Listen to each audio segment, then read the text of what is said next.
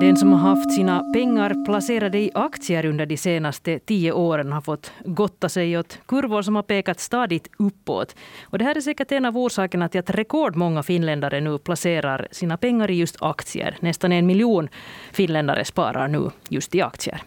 Ser man överlag på oss alla som konsumenter så är vårt förtroende för ekonomin på topp just nu. Så här glada över vår goda ekonomi har vi inte varit på nästan 25 år. Men eh, samtidigt som vi är glada och ivriga på att investera och placera så finns också en stigande nervositet eh, i luften. Och det finns de som varnar för en stundande, icke tidigare skådad krasch. Så hur sorglös eller bekymrad ska alltså småspararen vara? Det ska vi fundera på här i dagens Slaget efter tolv idag med Jennika Heikius. Välkommen. Tack för inbjudan. Du är chef för Ålandsbanken i Åboregionen. Välkommen. Tack. Och välkommen också till dig, Christer Lindholm. Tack. Också du är nationalekonom och du är ekonom, ekonomikolumnist och författare här i Åbo också. Roligt att ni är här. Det där, ja, förtroende för den egna privatekonomin den verkar vara riktigt urstark just nu. Och den här coronapandemin har ju säkert fått oss att spara, eller vi har åtminstone haft svårt att, att konsumera upp våra pengar på samma sätt som förr, åtminstone på resor. Och vi, vi känner oss säkert jätte, jätterika. Hur mycket påverkar det här, tror ni? Det här, det här förtroende för ekonomin, vad säger ni? Det påverkar nog säkert till en del det här för att det är ju faktiskt för många, många människor har det ju samlats en del extra besparingar på hög här i synnerhet under fjolåret med den här omfattande nedstängningen av samhället. Och nu när det igen blir möjligt att konsumera mer eller mindre som tidigare så finns det förstås också extra köpkraft. Sen finns det också en del, en del andra faktorer nog som stöder den här starka optimismen, framförallt sysselsättningsläge. Att det där i, i augusti, som nu är den senaste månaden vi har siffror för, så var faktiskt Finlands sysselsättningsgrad och nådde sin högsta nivå på tio år. Just det. Och det här börjar ju också synas nu så småningom i löneutvecklingen. Mm. Jo, arbetskraftsbrist har vi ju hört mycket om på sistone också. Vad tror du Jennika Heikius, hur mycket hänger det här också ihop med att vi blir allt mer vaccinerade och kan börja slänga ifrån oss munskydden så småningom? Om du hänvisar till det här att, att folk eh, placerar mer i aktier så, så det, där, det diskuterade vi faktiskt eh, tidigare då innan pandemin. Och, och då, då, var ju budskapet det att det var ganska få som gjorde det eller mindre, mindre än i, i till exempel i andra nordiska länderna. Och det är ju goda nyheter att det har, det har eh, ökat. Och, och där är ju kanske orsakerna bland annat just de här som Christer mm. talade om. Och det har ju varit synnerligen god timing efter den här kraschen som, som skedde på marknaden då. Just det. Så ni båda tycker att det kanske finns lite fog för den här typens optimism? Då? Det finns det helt klart nog. Och när, det, när man pra, pratar om placeringar så finns det ju väldigt få alternativ som ger någon avkastning. Så att det är aktier som gäller ganska långt. Just det. Ja, vi ska komma, komma till det här om en stund. Eh, och vi ska också fundera lite på... Det finns ju alltid de som kommer sen och de här olyckskorparna med olika orosmoln och sånt här. Men först tänkte jag att vi skulle titta närmare på olika fenomen som, som då hänger ihop med den här starka tron på den egna ekonomin. Och ett sådant fenomen då är kraftigt stigande bostadspriser, får man väl säga. I Helsingfors, Åbo och Tammerfors så fortsätter bostadspriserna att stiga.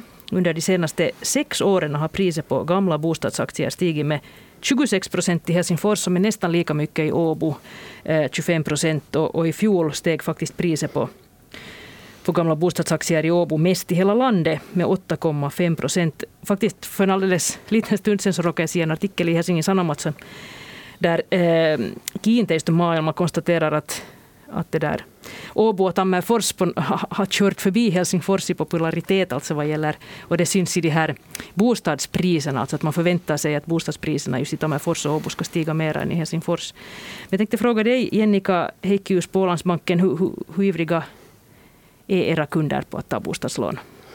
Bostadsmarknaden har verkligen gått het under den här coronatiden och det verkar som att många har faktiskt bestämt sig för att slå slag i saken och, och, och, och, och byta bostad kanske när samhällena stängdes. Och om man plötsligt skulle tillbringa mera tid hemma. Så det är nog livligt. Mm. Det, ses ju också, eller det finns ju statistik på att, att, att de här lånen blir större och längre. Eh, och med extra lång återbetalningstid. Märker ni av det här? Ehm, det att priserna har stigit så märks nog, men inte annars så att, att lånetiderna speciellt mycket skulle bli längre. Nej. Mm. Hur ser ni överhuvudtaget på den här prisstegringen på, på bostädernas pris.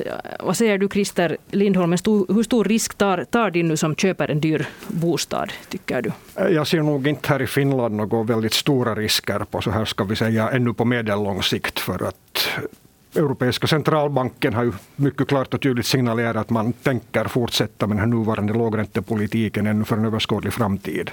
Och det är ju det enda som jag ser att skulle kunna provocera fram en krasch på bostadsmarknaden här är en plötslig och kraftig höjning av räntorna och, och någonting sånt finns inte på kartan för tillfället. Just det, håller du med om det här Jenny? Jag håller helt med. Och en, en bostad i sig uppfattas väl i allmänhet som en lågriskinvestering ändå. Eh, men vi befinner oss i och för sig i ett läge där, där det finns en väldigt stor variation i olika delar av landet. Att det är ju främst i de här tillväxtcentra där prisutvecklingen har varit mm. hög och förutspås också fortsätta uppåt. Ja, det är ju uttryckligen de här eh, städerna som jag just räknade upp och också Uleåborg i viss mån kanske. Och så här. Men i östra Finland så går ju utvecklingen sen då riktigt tvärt, tvärt åt det andra hållet med minus 20 procent på de här priserna på bostäder. Om du pratar om, om att ta risker um, i den privata ekonomin med, med bostadsköp, så bankerna måste ju stresstesta de här räntenivåerna och, och personens och kundens um, återbetalningskapacitet med 6 procents ränta. Att man, man måste alltså visa i en, en sorts kalkyl att, att man klarar även en 6 procents ränta. Och den, den, det kravet har ju inte gått ner fast räntenivån har gått till noll. Så där tar man nog minsann höjd för en, en en ökning av av det nuvarande ränteläget. Just det. Hurdan sannolikhet finns det för att räntorna skulle nå liksom 6 procent? Jag ser nog att den sannolikheten är mycket nära noll just nu. Det här. Mm. Absolut. Ja. Finansinspektionen är, är fortfarande lite orolig för de här långa lånen folk köper dyra bostäder. Så de håller fast vid den här regeln om att man måste kunna skrapa ihop 15 procent av bostadens värde själv och resten kan man då få lån för är det här vettigt och bra? Eller är ni oroade för just det här att folk tar, tar för stora lån? Det är nog jättebra att det, att det finns krav där och, och regler. Ålandsbanken belånar faktiskt 70 procent av bostaden och, och förutsätter att kunden har 30 procent egna medel eller övriga säkerheter. Så vi, vi ser till att belåningsgraden hålls på en vettig nivå. Just det. Nu, hur är det, vad säger ni om man äger en investeringslägenhet nu då till exempel i de här städerna där priserna har gått upp så här pass mycket under, under eh, de här senaste åren? Vad ska man göra med den? Är det säljläge nu eller? Eller är det bäst att hålla i den? Det beror ju helt förstås på det egna läget. Att en, en placeringsbostad eh, anser jag att de flesta köper som en långtidsinvestering. Och, och där är det ju en, en regelbunden hyresinkomst man är ute efter. Sen är ju värdestegringen också förstås ett plus. Men mm, säg att man till exempel vet att man kommer att behöva sina pengar uh, inom några år eller, eller vill kanske mm, distribuera uh, den här egna uh, egendomen på lite olika sätt. Man kanske vill ha istället för bara en bostad, så också, också någonting just i aktier eller andra placeringar. Och då kan det ju vara ett läge att, att sälja. Mm. Det är definitivt säljarens marknad just nu. Jag skulle säga att det här inte är läge att sälja för att dels som sagt så, så det finns ingenting som tyder på att, att vi skulle se en snar höjning av räntorna som skulle kunna då påverka bostadspriserna negativt. Sen en annan sak så är ju det att den här flyttningsrörelsen från landsbygden och mindre städer in till, in till det här våra största tillväxtcentra, den är ju ingalunda på väg att avmattas, utan snarare tvärtom, att man kan vänta sig att den, den kommer att accelerera ytterligare. Så att har man en placeringsbostad i Helsingfors, Åbo, Tammerfors så kan man nog lugnt hålla kvar den ännu och, och vänta på att priserna ska stiga ytterligare.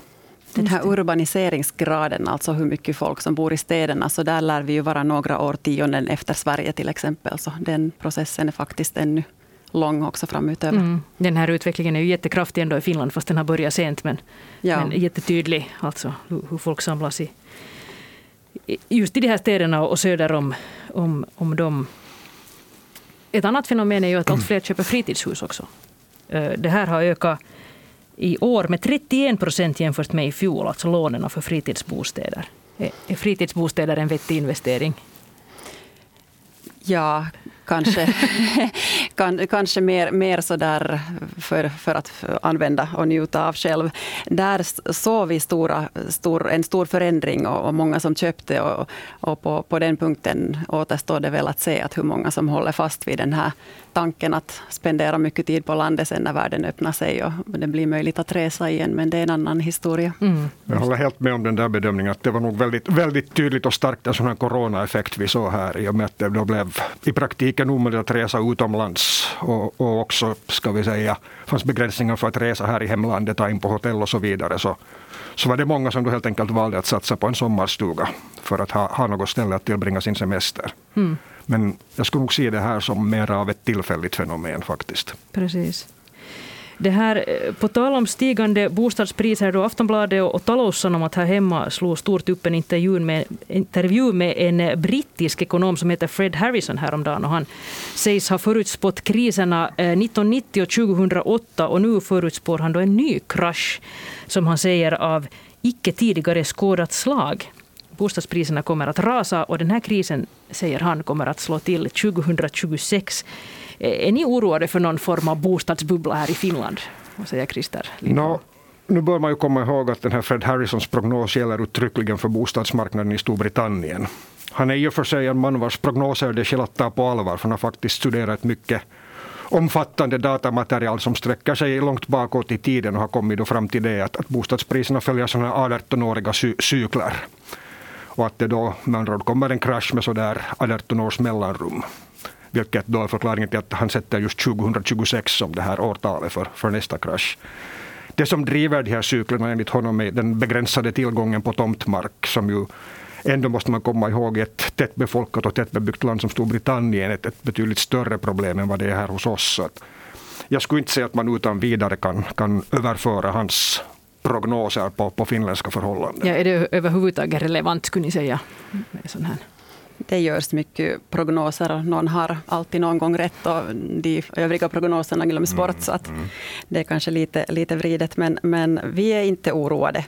Under enstaka år så kan ju bostadspriserna stiga mer, men om man tittar under de senaste tio åren så har faktiskt de finska bostadspriserna stigit mycket mindre än de flesta europeiska ländernas priser. Så att det sker i, i, i själva verket långsamt. Ehm, och byggkostnaderna för nyproduktionen stiger hela tiden. Och, och, och, det, där, det är mycket skatter som, som utgör en stor del av, av nya bostäders pris. Och ny bostadsproduktion påverkar sen också priserna på de gamla bostäderna. Så hemskt mycket utrymme för någon stor sänkning ser mm. vi inte. Just det. En sån här bostadsbubbla nu som man mm, målar upp här. Hur, hur, skulle den kunna se ut i Finland om, om det skulle bli en sån? Vad är det som, du pratar om att, att det, det är höga räntor då plötsligt som skulle mm. kunna utlösa en sån. Hur skulle ja, det kunna se ut? Eh, nå ska vi säga att det enda som jag ser som skulle kunna trigga en sån här plötslig räntehöjning är det att, att om då det visar sig att, att inflationen just nu, som just nu drivs av, av mycket sådana tillfälliga faktorer som hänger ihop med coronakrisen, men om det skulle visa sig att inflationen också på, på mera långsiktig basis börjar accelerera så skulle det kunna tvinga också Europeiska centralbanken att höja sina räntor. Men igen, vi talar inte om några sådana chockhöjningar som vi till exempel såg här i Finland i början av 90-talet då, då det där bolåneräntorna steg upp till närmare 20 procent i värsta fall. Så att någonting sånt så behöver vi nog inte bekymra oss för. Sen förstås en annan sak som skulle kunna påverka bostadspriserna är om Finlands ekonomi skulle drabbas av någon mycket allvarlig chock som skulle leda till att, att sysselsättningsläget försämras väldigt kraftigt. För att då skulle förstås också benägenheten att ta bolån minska betydligt och det kan hända också att allt fler bolånekunder skulle få problem med att klara av sina lån. Men inte ser jag heller riktigt någon risk för, för några så allvarliga chocker mot den finländska ekonomin här nu inom en, en överskådlig framtid. Inte. Det är också viktigt att notera att bostadspriserna i tillväxtorter speciellt sjönk nästan inte alls under finanskrisen. Inte alls under eh, andra mindre kriser på 2010-talet och inte heller nu under coronakrisen, som ändå var den största ekonomiska krisen på över hundra år. Så om inte de, de sjönk nu, så, så är det kanske just främst de här som Christer nämner som skulle kunna göra någonting sånt, men mm. att risken känns liten. Och prisutvecklingen sen i glesbygden så är en, en helt annan historia. Vi ska mm, inte gå, gå, in på den uh, nu, tänkte jag. Um, En annan grupp som verkar lita på att, på att räntorna då kommer att hållas låga och som har en väldigt stark tro på, på sin ekonomi och sin framtid så är studerandena. För rekordmånga tar också studielån. Nu nyligen överskreds den totala summan utlånat studielån för första gången 5 miljarder euro, alltså rekordnivåer. Eh, och det där, I flera år här nu så har, har de här utbetalade studielånen varit, varit liksom högre än tidigare år. Ehm, en, en, hur stor risk tar de här studerandena nu som lyfter lån på det här sättet? Som vi nu har konstaterat här flera gånger så är räntorna nära noll, så på det viset tycker jag att det är kloka pengar att ta. Ehm, räntorna förutspås vara, vara låga ännu en lång tid, men lånet ska förstås återbetalas någon dag, så man ska, man ska helst ha en förväntan att man, man hittar ett jobb och kan sen betala tillbaka lånet, men annars ser jag ingen, ränterisken finns inte. Mm. Nej, och sen också, också just med beaktande av hur starkt sysselsättningsläge är just nu, så det där förstås lite beroende på vad det är man studerar, men så där överlag så, så ser ju nog också arbetsmarknadsläget väldigt bra ut också för, för nyutexaminerade studerande, så att i det avseendet kan man nog också, skulle jag säga, relativt lugnt och, och utan att bekymra sig allt för mycket ta studielån. Just det. Ja, du nämnde här redan att, att Europeiska centralbanken nu har lovat att de ska hålla sina sina räntor på, på, på nuvarande eller lägre nivå. Det kommer man att göra så länge inflationen då inte, inte har nått 2 eh, procent och då ska den ligga där stabilt. Men vad kan det betyda i tid, så här, tidshorisonter? Vad talar vi om för tider liksom, eh, som, den, som den kommer att hållas låg? Vad, vad tror ni? Men här skulle jag lite vilja precisera att, att Europeiska centralbanken var nyligen faktiskt omformulerat sitt mhm. inflationsmål mm. så att, att inflationen på sikt ska ligga på 2 procent per år i genomsnitt, vilket betyder att det kan få förekomma sådana här temporära avvikelser utan att centralbanken för den skulle behöva reagera på det. Och det, det här tycker jag var en, fast det, det sådär om, om man ser på hur det ser ut på papper så låter det som en liten förändring i, i ECBs inflationsmål. Men just det läge vi befinner oss just nu så har den en, en väldigt stor praktisk betydelse. Exakt, så att de har också tålamod så att säga med, med inflationsnivåer som är över den här 2 gränsen under längre tider. Vad, vad, tror ni liksom just om det här tidsspannet? Alltså vad talar vi om för tider nu Men, som det kommer att hållas så här? Nu om man tittar i alla fall på en sån här, ett sånt här mått att man tittar på var, var tre månaders eh, ränta kommer att befinna sig om, om, om tre år. Så, så, under den tiden i alla fall så, så är prognoserna väldigt låga. Så att vi fortfarande håller oss på ungefär de här nivåerna. Eller i alla fall under nollstrecket till och med. Mm. Ja, det betyder ju otroligt förmånliga lån då för människor som vill ha, köpa bostad. Precis, jag skulle säga att no, bortom, så det hemskt mycket bortom tre år kanske man inte ens idag kan, kan förutse mm. saker och ting. Att det, det blir mera kvalificerade gissningar i så fall. Men. Mm. Men det är helt sant att många, många har ju, vi har ju traditionellt haft den här tanken att, att man tar ett bostadslån och så väldigt plikttroget så betalar man det bort. Men i, i själva verket så om, om och när det finns möjligheter att få mer avkastning än vad man betalar för ränta, så lönar det sig faktiskt att ha lån. Och istället om man har lite reserver att placera dem istället. Så det här ränteläget nu i alla fall möjliggör det. Mm, just det. Jo, vi ska komma in på det här med att placera. För att eh, Många har som sagt varit väldigt ivriga på att köpa bostad under de senaste åren. Och Dessutom är vi också jätteivriga på att placera våra pengar i aktier, eller åtminstone betydligt mer än tidigare. Ehm, finländarna har hittills varit väldigt försiktiga med att placera sina pengar, men men eh, nu äger då rekordmånga finländare aktier, nästan en miljon som jag nämnde här tidigare. Är det här nu en entydigt bra sak? Vad tycker ni? Jag tycker det. Ja, ja, det behöver förstås inte vara aktier man placerar i. Det finns ju också andra, andra placeringsformer, men att placera är bra det, det är att, att man skaffar, jag skaffar mig själv en ekonomisk trygghet. Och det är ju en bra sak. Jag kan, nog, jag kan nog bara hålla med om det här, för att det, där, det är ju faktiskt i många, många yngre människor nu som, som det där har börjat aktiespara med, med det i sikte att de då vid relativt unga år, kanske sådär vid 40 eller, eller senast vid 50 års ålder, ska kunna vara ekonomiskt oberoende och inte mera behöva arbeta okej, det här, om det blir på väldigt många som, som gör på det här sättet kan det ha sina konsekvenser för vårt pensionssystem och så vidare. Men det faktum att allt fler har börjat aktiespara så är i sig helt entydigt en bra sak. Mm. Ja, du, du nämnde det här eh, att, att eh, jättemycket flera yngre, eh, unga vuxna är väldigt ivriga. Alltså hälften, långt över hälften av alla aktieportföljer så ägs nu av personer under 40 år. Mm. eh, visar statistiken. Och, och den här OP-gruppen har berättat att, att ser man på deras kunder och på gruppen 18 till 30-åringar så har antalet aktieportföljer blivit fem gånger fler nu jämfört med 2017. Så på, på några år så har den här ivern att, att börja spara i aktier så har, har faktiskt eh, ökat jättemycket. Vad tänker ni om, om, om just de här unga människornas iver att, att placera sina pengar?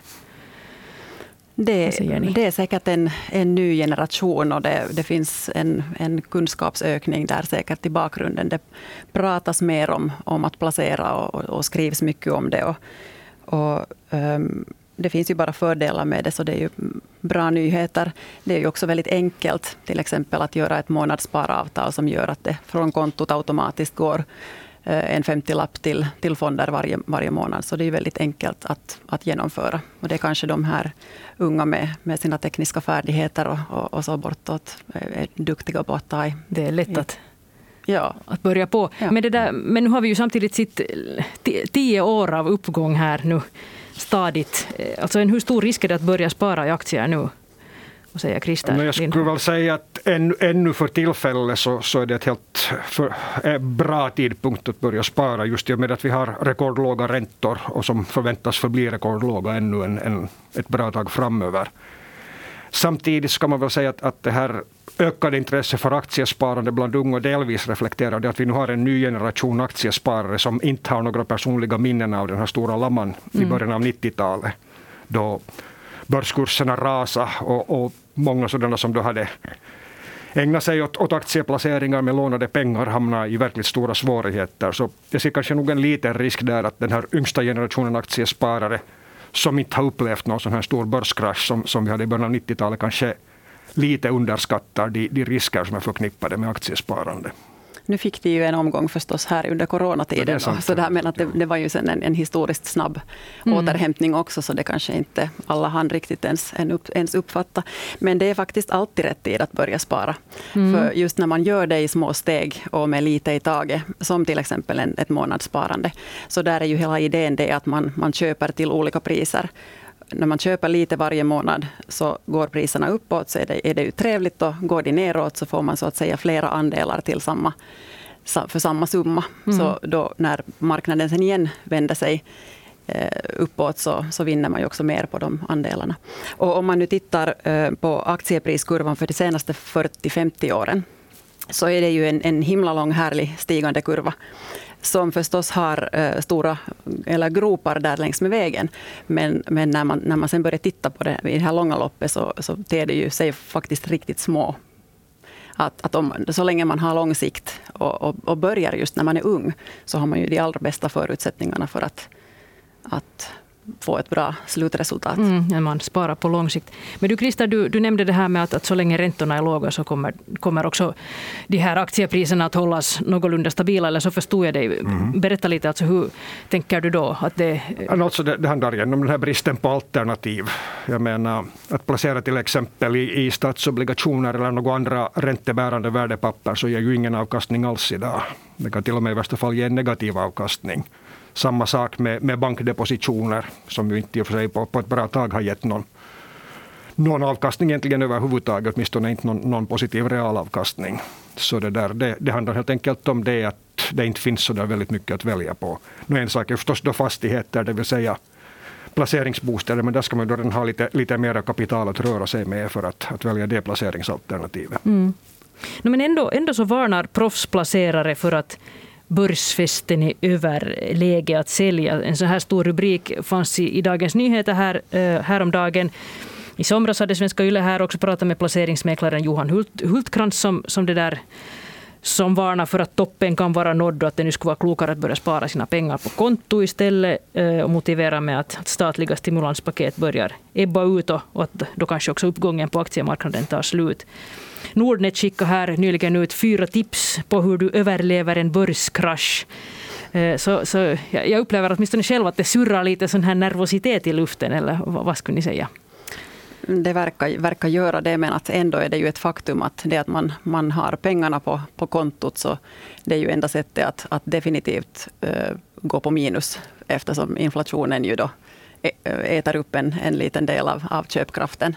Så det sämsta, sämsta placeringsbeslutet är att inte placera alls. Ja, där, där måste man ju komma ihåg att det finns, det finns alltid ett visst sånt här irrationellt inslag i börskursernas beteende. Det vill säga fast vi inte får någon räntehöjning så kan någon enskild sån här stor och dramatisk händelse trigga åtminstone en, en tillfällig nedgång i börskurserna. Det såg ju till exempel här när när, när det kom ut de här nyheterna om det här stora kinesiska bolaget Evergrande, som ju då sitter faktiskt på skulder som i stort sett motsvarar Finlands BNP. Och då talar vi alltså bara om ett enda enskilt kinesiskt fastighetsplaceringsbolag. Så jag menar, skulle vi få till exempel just några sådana här storskaliga konkurser så kan det åtminstone tillfälligt trigga en, en sån här panikförsäljning också på börsen här hos oss. Men det är i allmänhet ändå sedan, sedan sådana saker som brukar bli rätt kortvariga. Så att, att vi skulle få någon sån väldigt långvarig nedgång i börskurserna har jag ganska svårt att se just nu för tillfället. Och det gäller alltid att placera utspritt, alltså diversifiera riskerna som det heter. Man ska inte lägga för mycket grejer i en korg och hitta det där lämpliga sättet och lämpliga risknivån och, och, och lämpliga summorna för, för sig själv. Och det kan man gärna då komma och diskutera med en placeringsrådgivare så hittas nog alltid det egna sättet. Ja, du, du nämnde just att, att sparkontona är nu riktigt ett bottenalternativ. Får man alls någon ränta på sina pengar på ett sparkonto idag, Jennika När, när räntorna är negativa så, så det, det, får man nog inte och, i regel. Och, och sen även, även bolag till exempel med större, större summor på bankkontona hamnar ju ut för att betala negativ ränta för att det betalar ju de facto bankerna hela tiden till Europeiska centralbanken. Så, så där, där är det svårt att betala någonting när det är svårt att ta någonting från tomma intet. Mm. Men ni verkar väldigt överens nu här om att det, det, är ganska lugnt här nu då på, på den här fronten. Eh, men varifrån kommer det här surret då? Den här liksom nervositeten och, och, just tips om hur man ska överleva en börskrasch. Varifrån kommer de här eh, orosmolnen? Ja, det, det, är ju förstås som så att det som går upp så kommer förr, förr eller senare att komma ner. Det är sen en annan sak att hur, hur, snabbt och hur abrupt det kommer ner. Och förstås, I och med att vi har haft en sån här rekordlång uppgång på börserna så är det ju naturligt att det här många experter börjar fråga sig att okej, okay, när står vi inför nästa nedgång?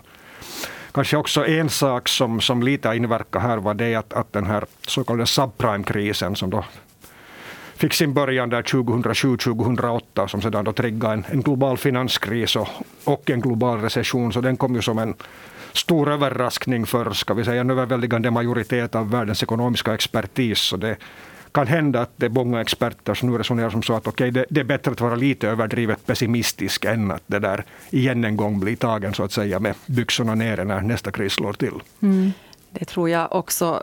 Jag tror att, att det en orsak är just den här långa uppgången. Då är det alltid tryggast att börja förutspå en vändning för att det är ju trevligt att att få rätt sen om, om det kommer en sån. Och det kommer ju alltid, som Christer säger, att komma. Jag skulle inte säga att det som går upp nödvändigtvis kommer ner, för att det låter som att det kommer ner hela vägen. Men att sådana här små korrigeringar kommer det att komma. Det, det är en helt självklarhet.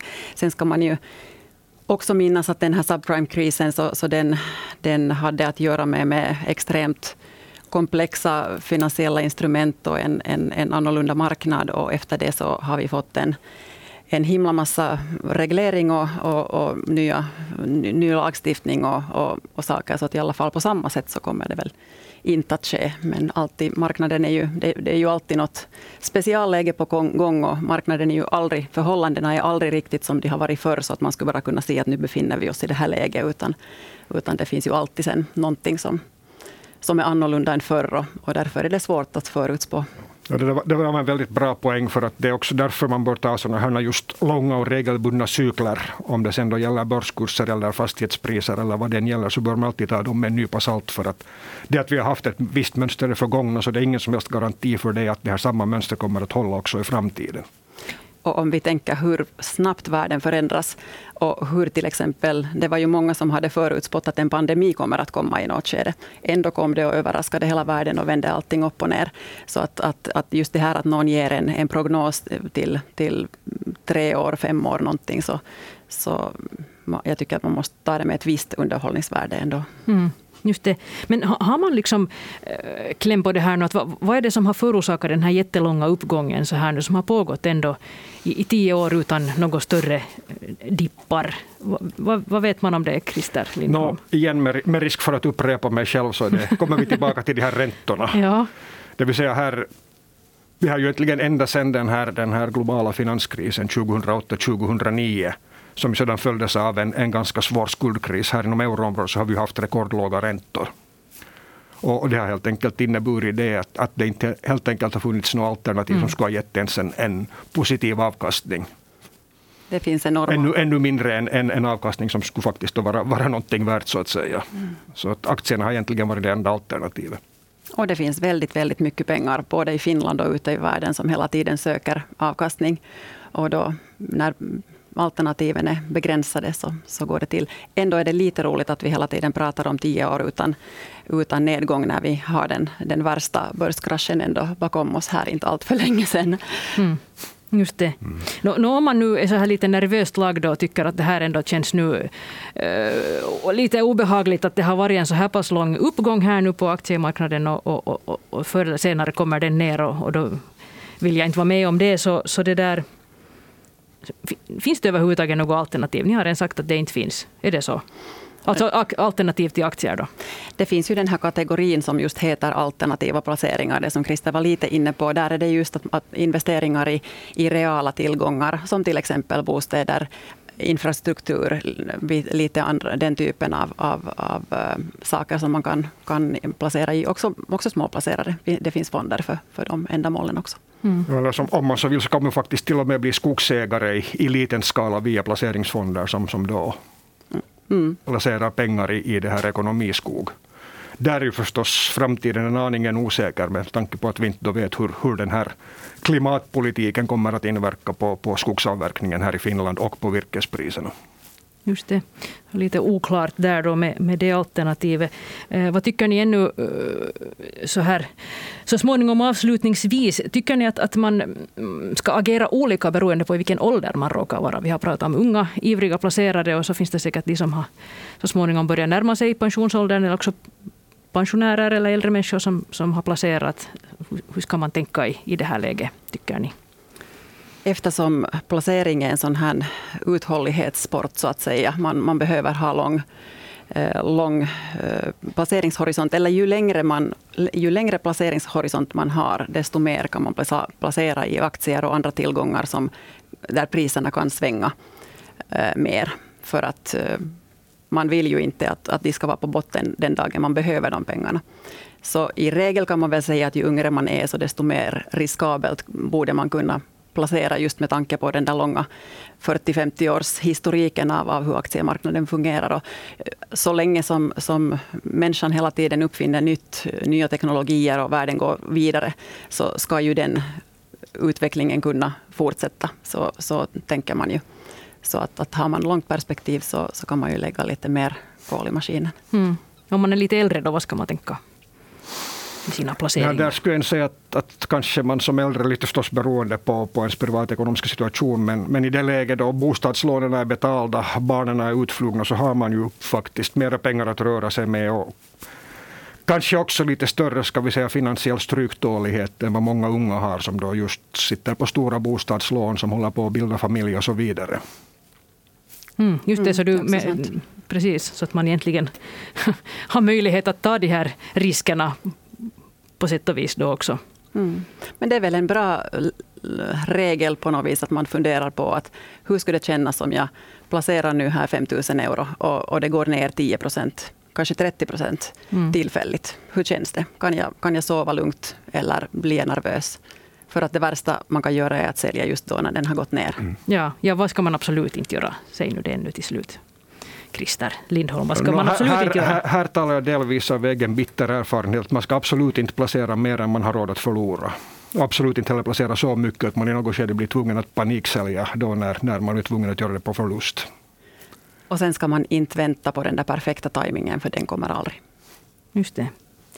Hej, vi avslutar dagens slaget efter tolv med det här. Tack till dig Jennika Heikkilus, eh, chef för Ålandsbanken i Åboregionen. Och tack också till dig Christer Lindholm, eh, ekonomikolumnist och nationalekonom och författare här i Åbo. Jag heter Maria Nylund och ett nytt Slaget efter tolv hör du igen imorgon.